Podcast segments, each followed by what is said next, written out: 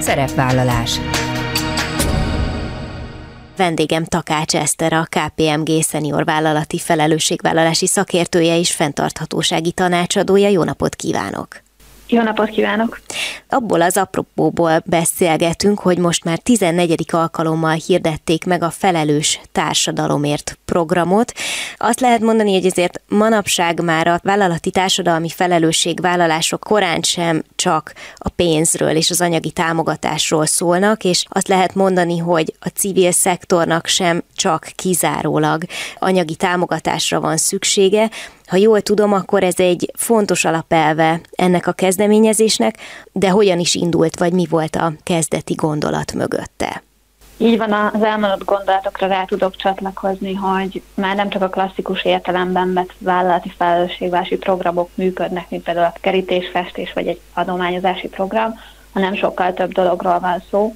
A Felelős Társadalomért program 2009-ben indult már el, tehát egy jól mondott zászlóshajó programunk lett a sok-sok év során, és az volt a célja, hogy segítse az oktatás, az egészségügy területén működő közhasznú szervezeteket, működésük fenntarthatóságában, átláthatóságuk és hatékonyságuk fejlesztésében, tehát már egy sokkal inkább tudás alapon nyújtott segítségre alapul épül ez a program, ami jövőre fog már jubilálni, hiszen 15 éves lesz. Ez a tudás alapú segítség, ez most már valóban egyre fontosabb, és talán a civil szervezetek maguk is sokszor hangoztatják, hogy természetesen nagyon fontos a pénzbeni támogatás, de hogy rengeteg olyan terület van, amire ők nem látnak rá, vagy nincsenek szakértőik, és ilyenkor bizony nagyon jól jön a valódi szakmai segítségnyújtás. Ennek a programnak is az egyik legfontosabb eleme ez az úgynevezett pro bono tanácsadás, amiben, hogyha jól tudom, akkor azért szintén már az önök vállalata viszonylag régi időre tekint vissza, tehát ha lehet mondani, ez nagyjából már úgy beépült a szervezetnek a működésébe, a DNS-ébe.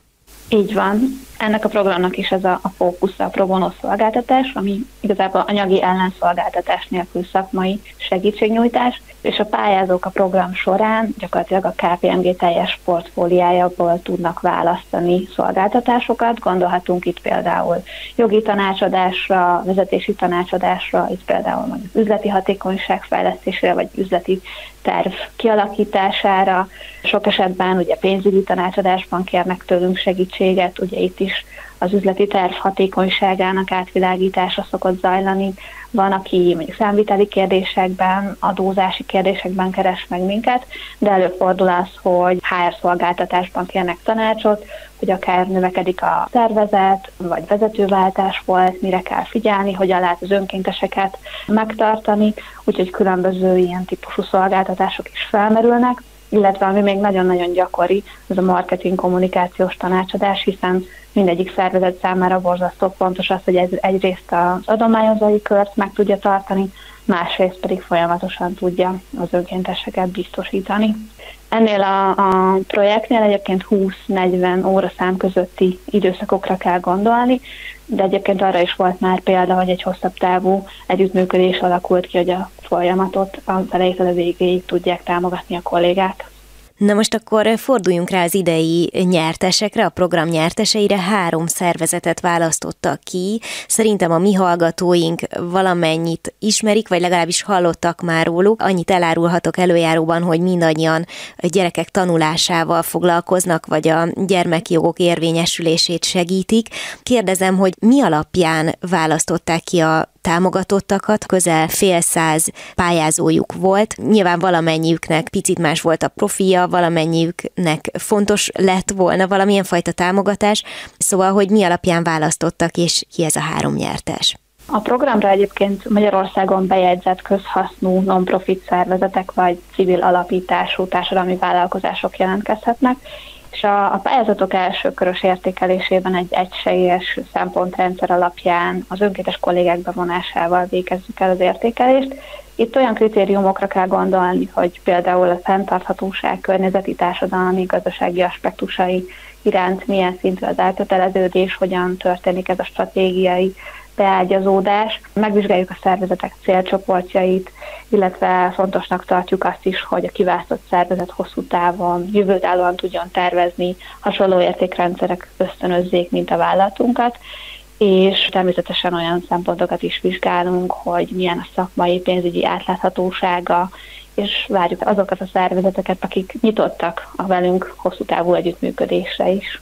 És ami szerintem egy nagyon fontos lépés a kiválasztási folyamatban, hogy amikor kialakul a shortlist, ugye azoknak a szervezeteknek a, a listája, akik a legtöbb pontot kapták, az előzetes értékelés alapján interjúkat szervezünk, és itt mondhatom azt, hogy személyesen még közelebbről megismerkedünk az adott szervezettel, és felmérjük azokat az igényeket, amelyek a pro bono szolgáltatást még jobban körülírják, és ezek talán a legfontosabb momentumai az annak, hogy ki tudjuk választani azt, hogy melyik szervezetekkel tudunk együttműködni, és hol tudunk a legjobban segítséget nyújtani.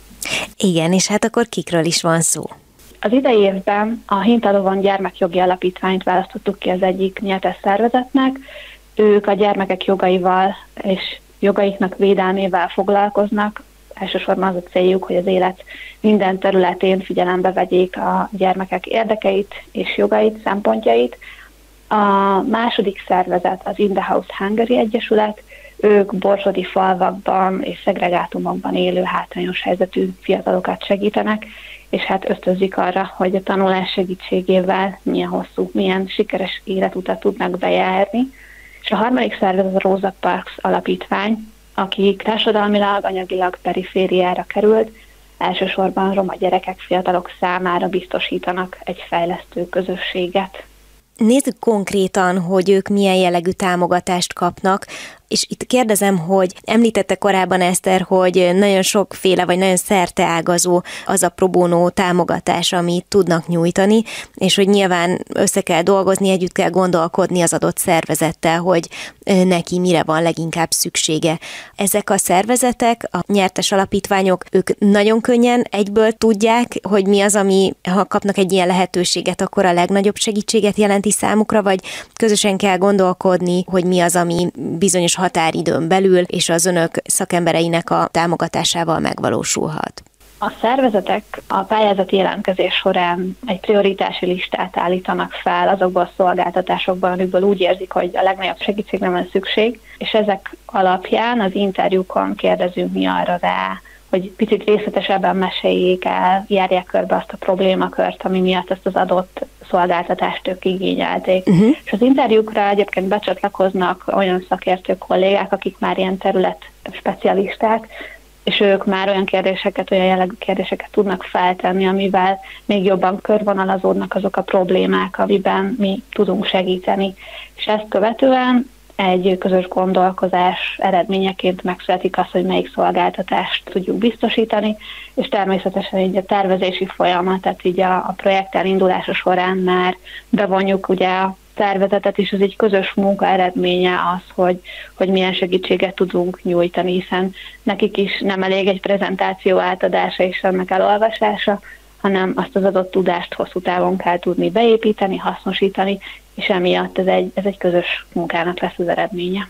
Az önök munkatársai szempontjából ez a fajta támogatás jelent valamiben bármi mást, mint egy nagy vállalattal vagy egy KKV-val való közös munka? Tehát kell-e bármilyen formában másképpen viszonyulni, másképpen fordulni egy civil szervezethez, vagy ez ugyanúgy munka, csak a túloldalon nem egy vállalati képviselő Hát van különbség, azt, azt elmondhatom, hiszen teljesen más egy üzleti környezetben levezényelni egy ilyen projektet, illetve egy civil szérában.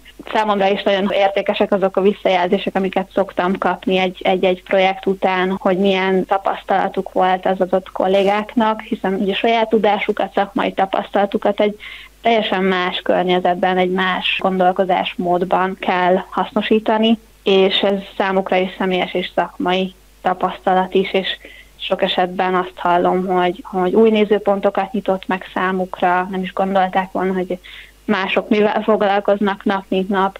Úgy érzem, hogy itt sokukban az empátia az abszolút megnő meg akkor egy kicsit kinyitja azt a látószöget, amiben ők egyébként a mindennapokban dolgoznak. Ez ilyen értelemben akár még így HR szempontok szerint is jelenthet egy vállalatnak egyébként pluszt.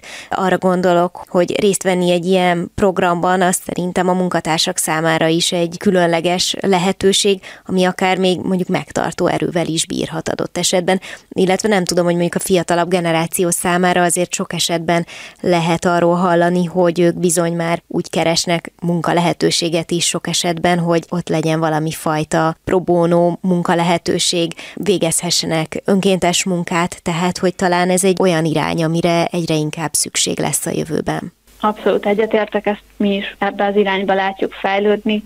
Egyrészt elvárás is az új generációk oldaláról, hosszú évek óta már itt kiállunk az önkéntesség fejlesztése mellett, és hogy a válti felelősségvállási programokat, stratégiánknak megfelelően, közös célokat követve hirdessük programokat, és nálunk például három napot önkéntességgel tölthetnek el a kollégák, ösztönözzük őket, lehetőséget biztosítunk arra, hogy különböző karitatív vagy tudást átadó tevékenységekben vegyenek részt. Nagyon köszönöm, még csak annyi maradt hátra, hogy legközelebb mikor van lehetőség a Felelős Társadalomért programra jelentkezni, vagy erről még most korai beszélni, mert most egyelőre kifut az idei program.